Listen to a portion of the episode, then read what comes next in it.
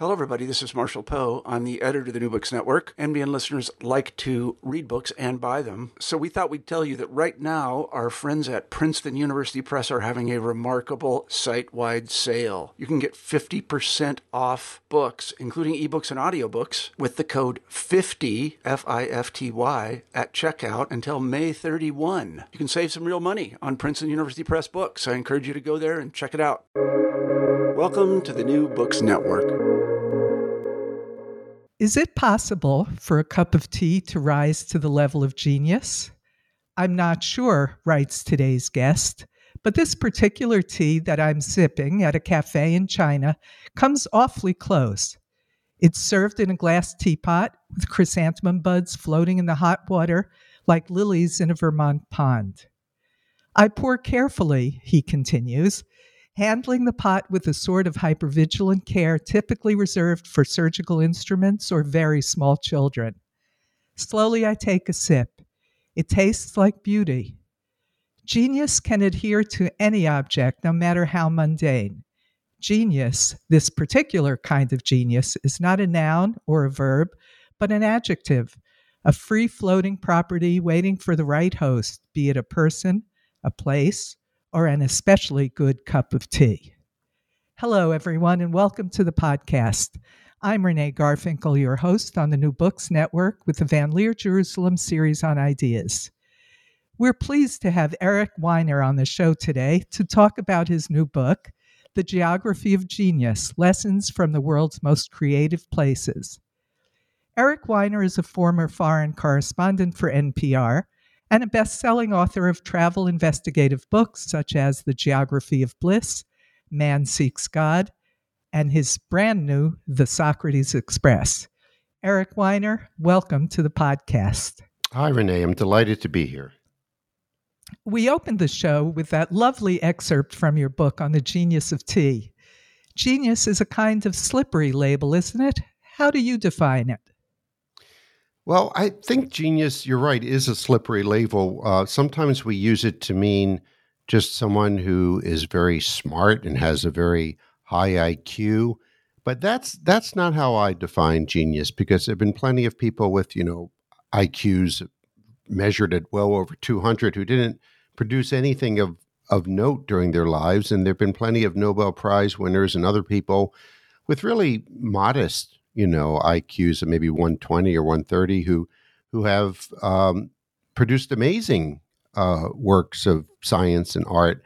So I think genius is first of all creative, as that passage you read suggests. It, it is an act of of innovation and creativity, bringing something new into the world, and it's also a, a social verdict. Um, you know, we we get the geniuses that we want and that we deserve. And what I mean by that is, you know, we, we all decide who gets to be a genius. And that might not uh, that might not happen right away. You know, it might be in the case of Van Gogh or Bach. Um, it might come well after they're dead that they're anointed geniuses.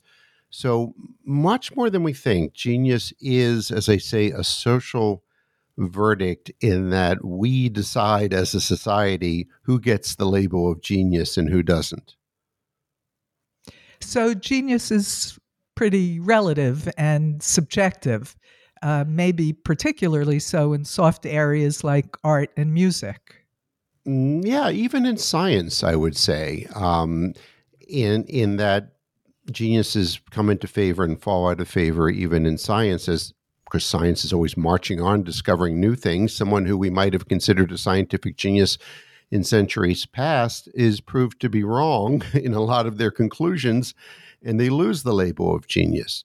And I realize this definition sort of runs counter to the sort of romantic notion we have of genius that it is immutable, it is, you know, written in stone and someone is either a genius or they're not, um, it makes us a little uncomfortable to think of genius a little more like fashion. Um, I'm old enough to remember the 1970s when people thought really wide ties and bell bottom jeans was, you know, good fashion. Uh, now we know they were wrong. Um, so uh, until it, they come back, until they come back, exactly. so it is genius like fashion is much more fluid than we think.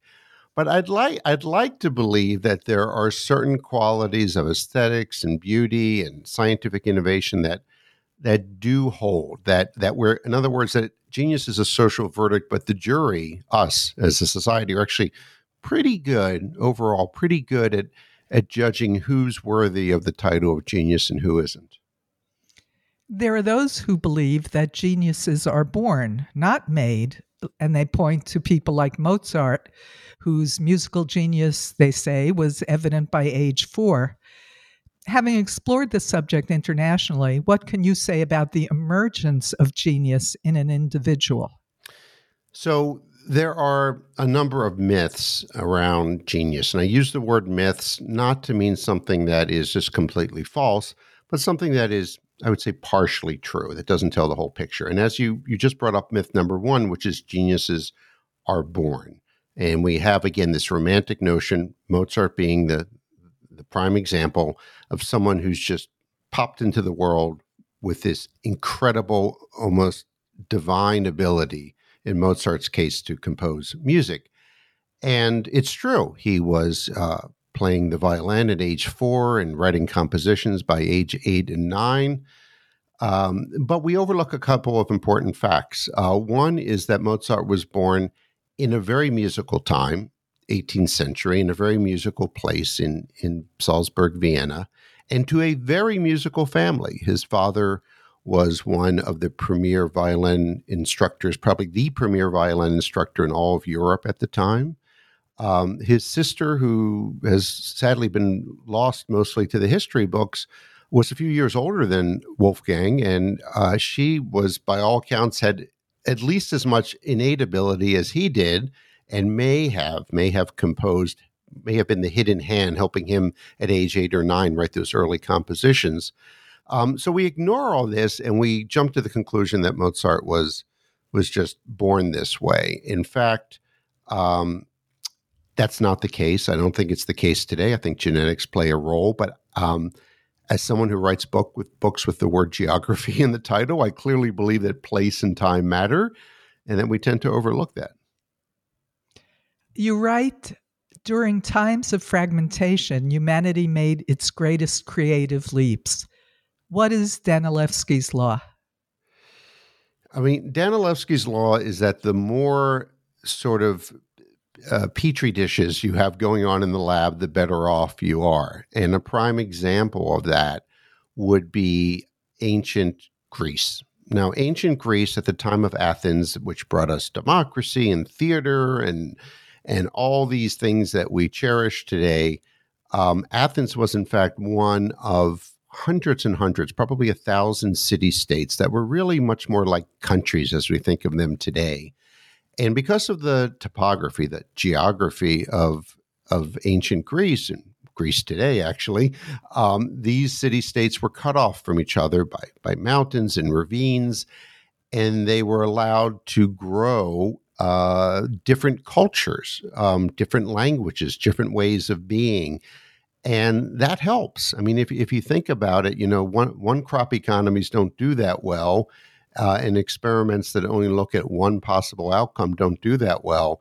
But if you've got a lot of petri dishes going on at the same time, you're more likely that, to see that one of them, ancient Athens in this case, is going to produce this mother lode of, of brilliant minds and great ideas.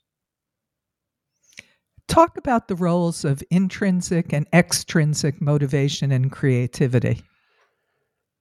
Well, what motivates a person? Um, we we think that in the world of business, it's often extrinsic motivation. Think of Wall Street. You know, people are motivated by the probably the most clear cut extrinsic motivation, which is money. That's something outside of you that you receive for your creative output.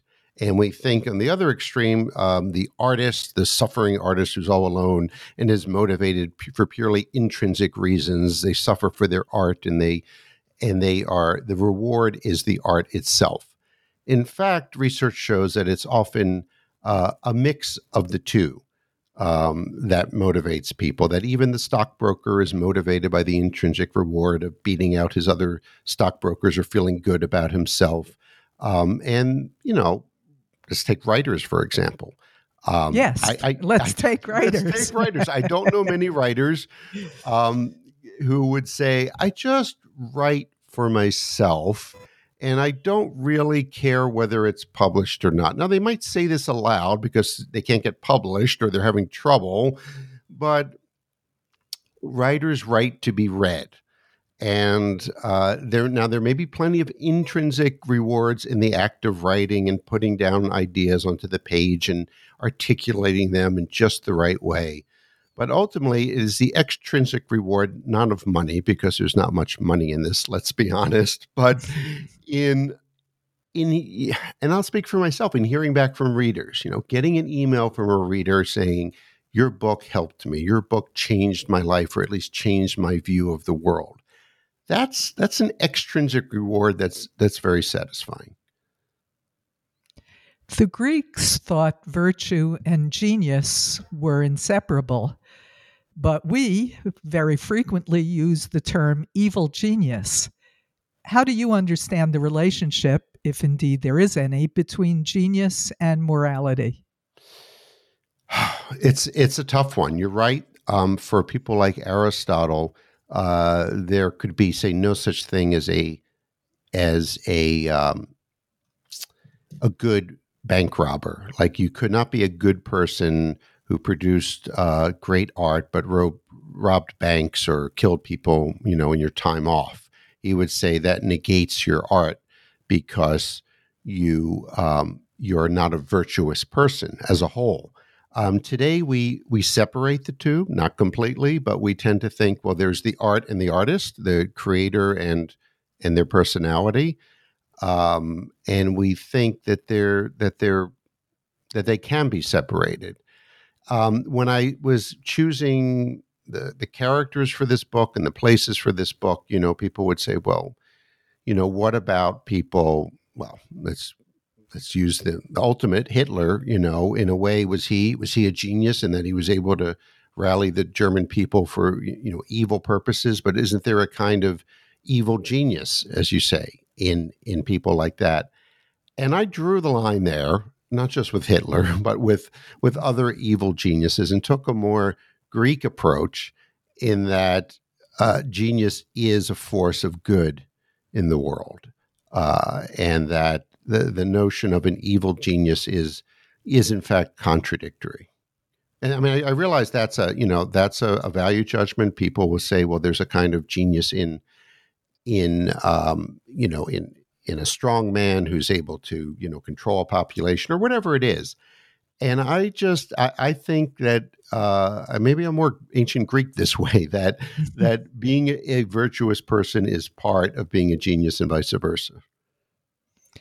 You cite a study that I found very interesting. It was a study of 700 historical geniuses in a great range of fields, from Darwin and Bach to Michelangelo and Dostoevsky, uh, who lost a parent, usually a father, at a young age. Uh, no, it's interesting that in children's stories, fairy tales, there is also often a dead parent, usually the mother in those stories. Mm-hmm. But this is not a story. This was a study of 700 geniuses. So, uh, what's your understanding of the role of parental loss in creative development. Is it, isn't it an interesting finding? You know, that so many, Very. yeah, so many of these geniuses lost a parent, usually a father, at a young age. They also were more likely to be uh, the older child, the firstborn. Um, I, I think. I think what's going on is that genius is partly compensatory. That the the child is compensating for the loss of a parent through some faculty they have, which is the faculty to create, um, to fill a void.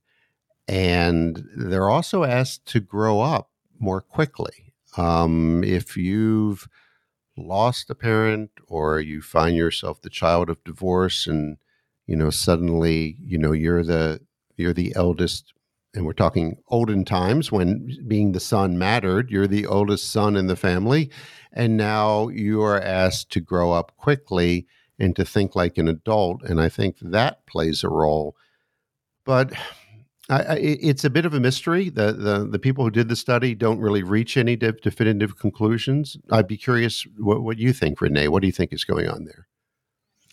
Um, I would just be speculating. You know, you know that I'm a psychologist by profession. Well, you're allowed to uh, speculate. I'm giving you permission education. to speculate. I'm giving Thank you permission you. to speculate. Go ahead. We, we always hesitate. Right. I, am wondering whether it's uh, all those things you mentioned, and also there's a great influence of a father, especially on the first child, the first son in particular, to follow in his footsteps, to influence how he how the child looks at the world, what occupation he follows, um, trying to be like dad and to make dad proud.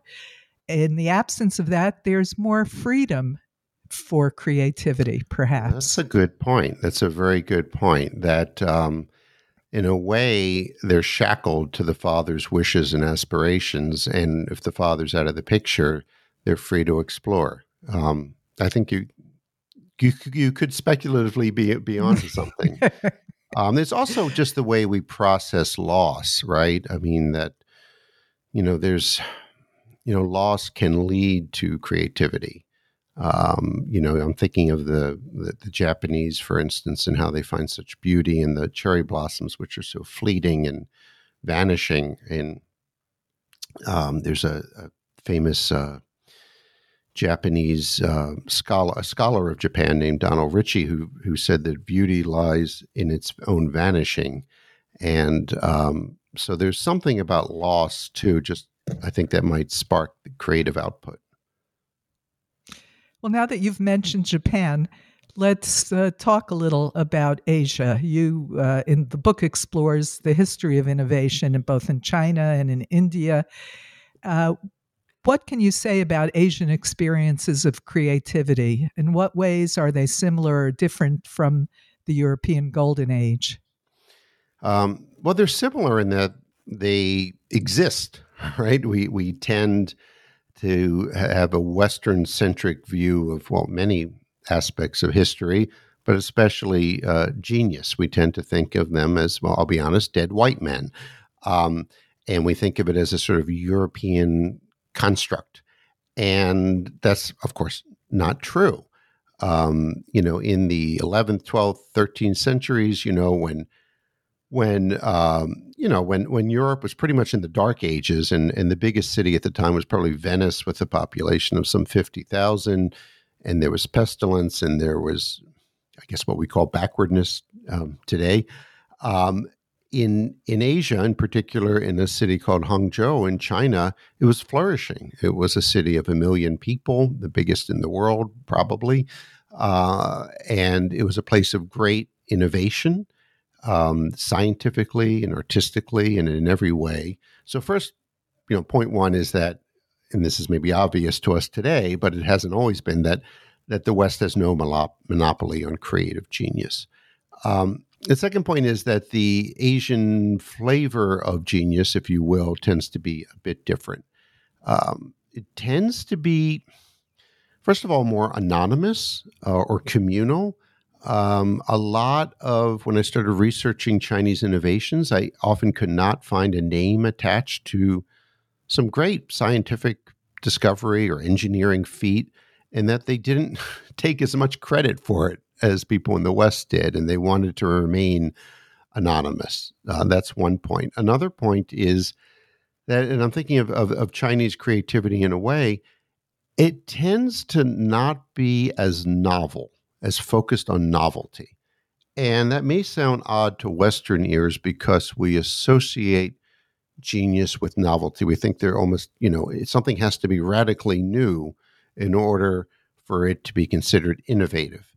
And the Chinese don't think of it that way. It can be, um, what's the, the word that slips my mind? You know, it can be, um, you know, a slight innovation, or it can be even a replica. They would say the artist who replicates a previous artist's work is in his way a genius.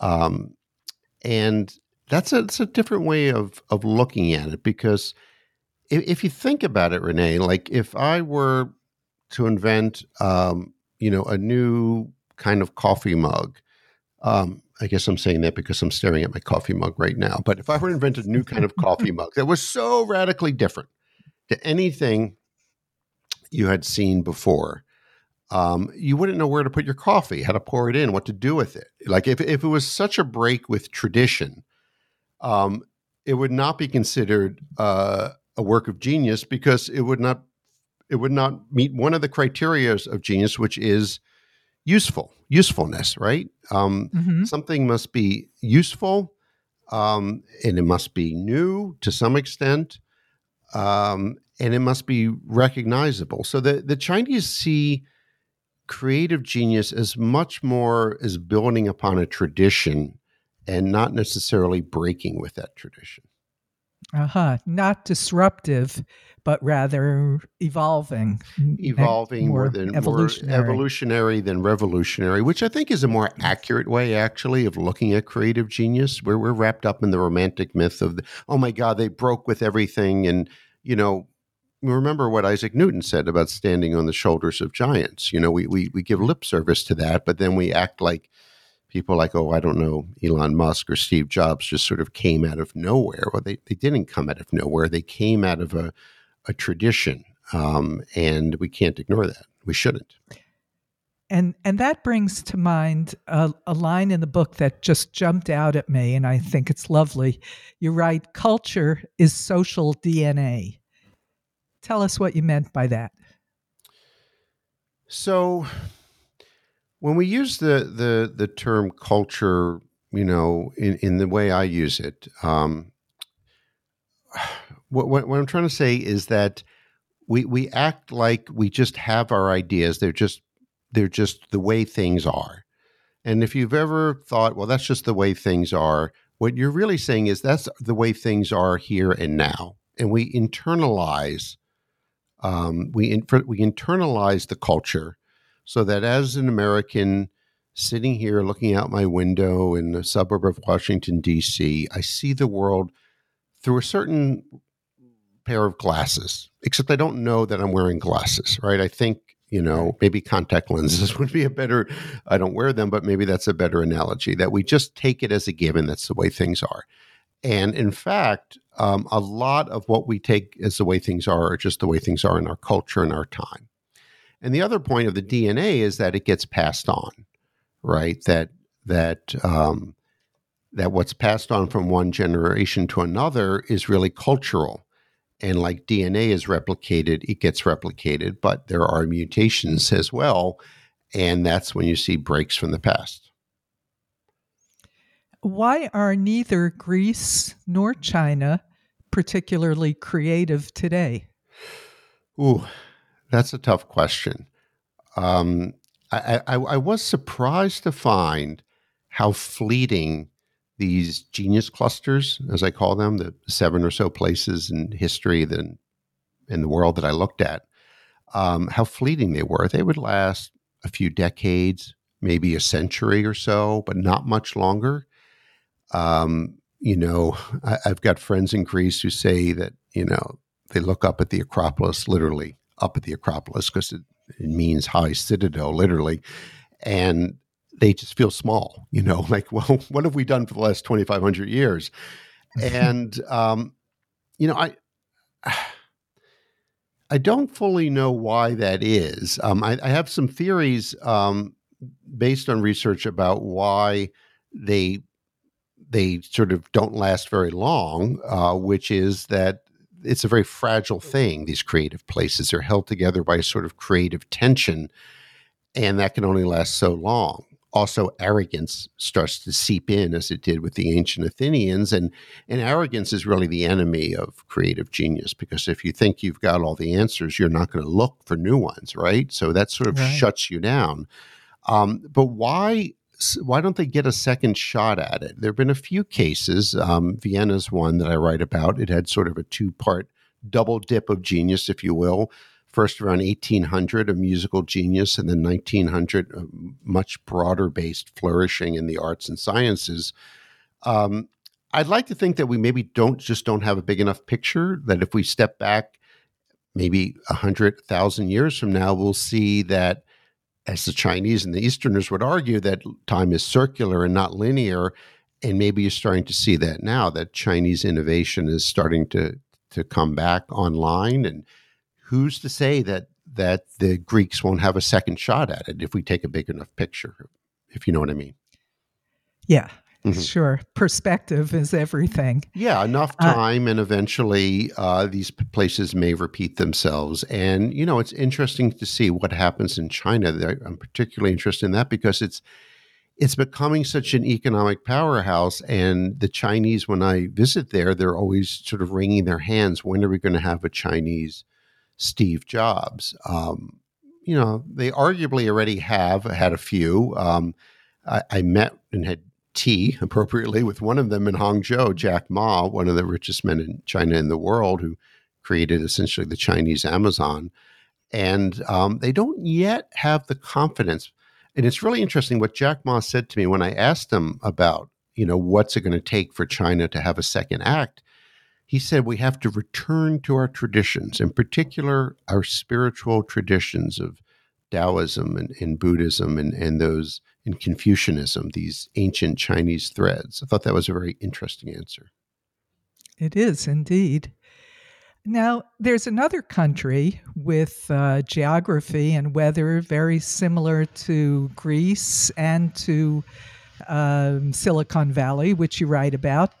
The country has produced more Nobel laureates per capita than the United States and uh, is the source of inventions that changed the world, such as uh, drip irrigation, which revolutionized agriculture, and uh, ReWalk, a bionic walking device that enables paraplegics to walk and climb stairs. I think I know where you're to, heading. Uh, to Mobileye the technology that driverless vehicles rely on. So, how does, does Israeli culture? Does it begin with the letter yes, I? it does. Okay. how, how, does Israeli culture fit in with uh, what you observed elsewhere? I thought you were going to ask me why didn't you write about Israel in your book, which is what most Israelis ask me. It's always yeah. Well, um, um, you're you're you're right about that. Um, Israel is a an, an innovative place in in many ways. Um, I think one thing that Israel has going for it is the law of constraints. And this is essentially the notion that uh, creativity really thrives when you're constrained. And again, this goes against our common conception that, you know, give people everything they need to work with and and then they will be their most creative.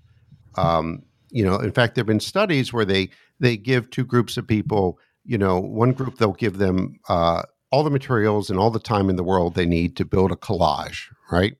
And another group they'll right. give them a limited number of materials and a, a limited amount of time and say build a collage. And it is, in fact, that second group working under constraints that will produce the more innovative, creative collage. Um, you know, Robert Frost once said that free verse poetry is like playing tennis without a net. We we need we need constraints and, and, and true creative genius i think is largely a reaction uh, in a resourceful innovative reaction to constraints. And let's face it israel's a pretty constrained country has been since its birth. And uh, israelis have been uh, forced to find creative solutions and collaborations and uh, self reliance is certainly a, a, trait that I think most Israelis would agree is something that's deep in the culture. Um, and uh, that I think has, has definitely played a role. There's also a tradition uh, in Judaism, again, not talking about anything genetic to be clear, I'm talking about something cultural, but is the cultural tradition of study and learning and knowledge, um, you know, which goes back a long, long time. And that certainly helps play a role in, in a sort of inquisitiveness, um, asking questions. Um, all these, I think, are factors in explaining the, the creative genius of Israel.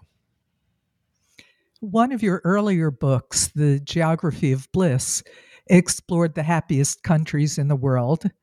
That includes the Scandinavian countries, Switzerland, and others. And it's striking that there is no overlap between the happy countries that you wrote about and the uh, genius countries you wrote about. Uh, uh, what do you make of that? Well, there is uh, there is some overlap. I may not have explicitly said so in the geography of genius, but one country that I always like to talk about that that does, you know, if there's a Venn diagram, you of creative places and happy places, one country that I think is smack in the middle of that Venn diagram is Iceland, which uh, is one of the happiest countries in the world, has been for a long time, even through the financial shock of 2007, 2008. You know, they've remained happy and they are extremely creative. Um, they produce, uh, publish more books per capita than any country in the world. They've produced at least one Nobel Prize winner. We're talking a country of some 330,000 people. Um, they're known for their music.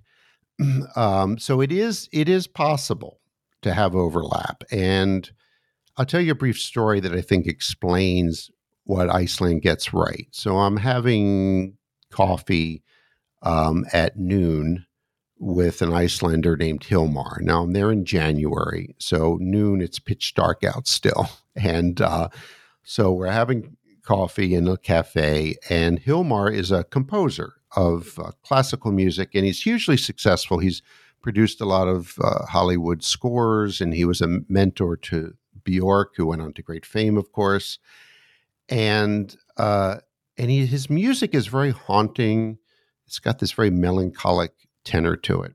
And yet, Hilmar struck me as a as a happy person. You know, he didn't strike me as a suffering artist type. He seemed well adjusted. He seemed content. And so I was confused because again, we have this myth of the suffering artist that you must be a miserable person to produce music, certainly sad music. And I asked him, Hilmar, what's going on? And he said, Well, I am basically a, a happy person, but I cherish my melancholia. And I thought that was very interesting. That, he, in other words, he was content, but he had this part of him that was sad, melancholic. And rather than try to eradicate that part or ignore it or go into therapy, uh, he decided to cherish that part of him. It didn't consume him, this sadness, but he was able to dip into it uh, as a sort of resource for his creativity. And I think, I think, I think Hilmar is onto something. And I think, you know, it is possible to have places that are creative and basically happy as long as they still you know as long as it's a real happiness and not the sort of smiley face kind of happiness that we americans tend to endorse yeah the scandinavians also have a bit of that smiley uh, veneer as well but uh, yeah that's that is very interesting about iceland um, and uh, it sounds like, except for the weather and the darkness, an ideal place to live. Although I would argue the weather and the darkness actually make it a little bit ideal too, from a creativity point of view, right? It's a this nation of extremes, you know, all this sunlight in the summer and this darkness in the winter, and it's got lots of tectonic activity, volcanoes and earthquakes, and and they have a real deep connection to the land. And um, you know, as I write in the Geography of Bliss, that is one of uh, the requirements, I think, for a happy place is to be connected to your surroundings, and the Icelanders certainly are. Well, you've been very generous with your time. And before I let you go, please tell us about your even newer book, your brand new, hot off the press, The Socrates Express. Well, we were just talking about happiness, Renee, so it's a good jumping off point. At the end of Geography of Bliss, my first book, I I reached the conclusion, spoiler alert, okay, that maybe happiness is maybe happiness is not enough. You know, maybe uh, this thing I've been going around the world searching for is not really what I want and what we want. Maybe what we're after is not a happy life, but a meaningful life. And in order to lead a meaningful life, we need uh, not knowledge. We, we think that we want just need more information, more knowledge, and then we will have a happy, meaningful life. And that's not the case. Um, we really, what we're talking about is wisdom. And for some people, that source of wisdom is religion. For millions and millions of people around the world, that's a perfectly fine source. For others, it's social sciences, the latest psychology study is a source of wisdom. But it, it dawned on me that there's this overlooked source of wisdom uh, called philosophy, which uh, comes from the ancient Greek uh, philosophia, which means literally love of wisdom. And a philosopher is someone who loves wisdom. And that is how philosophy began in ancient Greece as uh, a very practical field of study. It was more than a field of study, it was a way of life, you know. You know, how can we be wiser? How can we lead richer, more meaningful lives? And unfortunately, now philosophy is equated with a difficult subject that you're likely to fail in college and and your parents don't want you to study it because there's no future. right. That's not how it began. And and so this book is my no, modest attempt to resurrect philosophy for our times, or our troubled times, I might add. That um, that there is a great practical purpose to philosophy. Uh, so each chapter is arranged as a how-to question, such as how to get out of bed, like Marcus Aurelius, Roman emperor and Stoic philosopher, how to wonder like Socrates, how to see like Henry David Thoreau, how to enjoy like Epicurus, um, all the way up to questions that uh, preoccupy us later in life. How to have no regrets, how to cope, how to grow old like Simone de Beauvoir, and, and finally, how to die like Montaigne. And, um, you know, don't be put off by all these foreign words and names and terms. I mean, it is like my other books, uh, accessible, and I try to make philosophy fun and meaningful. And uh, there's a train, or rather, many trains involved because I like riding trains. I find I can think on a train, and I cannot think on an airplane or in a car or a bus. But there's something about train travel that is conducive to philosophy and, and contemplation and you're uh, right on target because these days we certainly can use the uh, consolation of philosophy, as one writer put it. Yes, and we we need that. And uh, these philosophers have been there. You know, a lot of them did their writing and thinking during times actually way worse than ours. We tend to think we're living in unprecedented times, and that's really not the case. Humanity has endured and survived much worse. And if nothing else, these philosophers are there to remind us of that. Well, I wish you lots of good luck with both of your new books, Eric. It's been a pleasure talking with you. Thank you so much for being on the show and sharing your knowledge and creativity with us. Thank you, Renee. I really enjoyed this. And thanks to our researcher, Bela Pasikov. Bye bye now.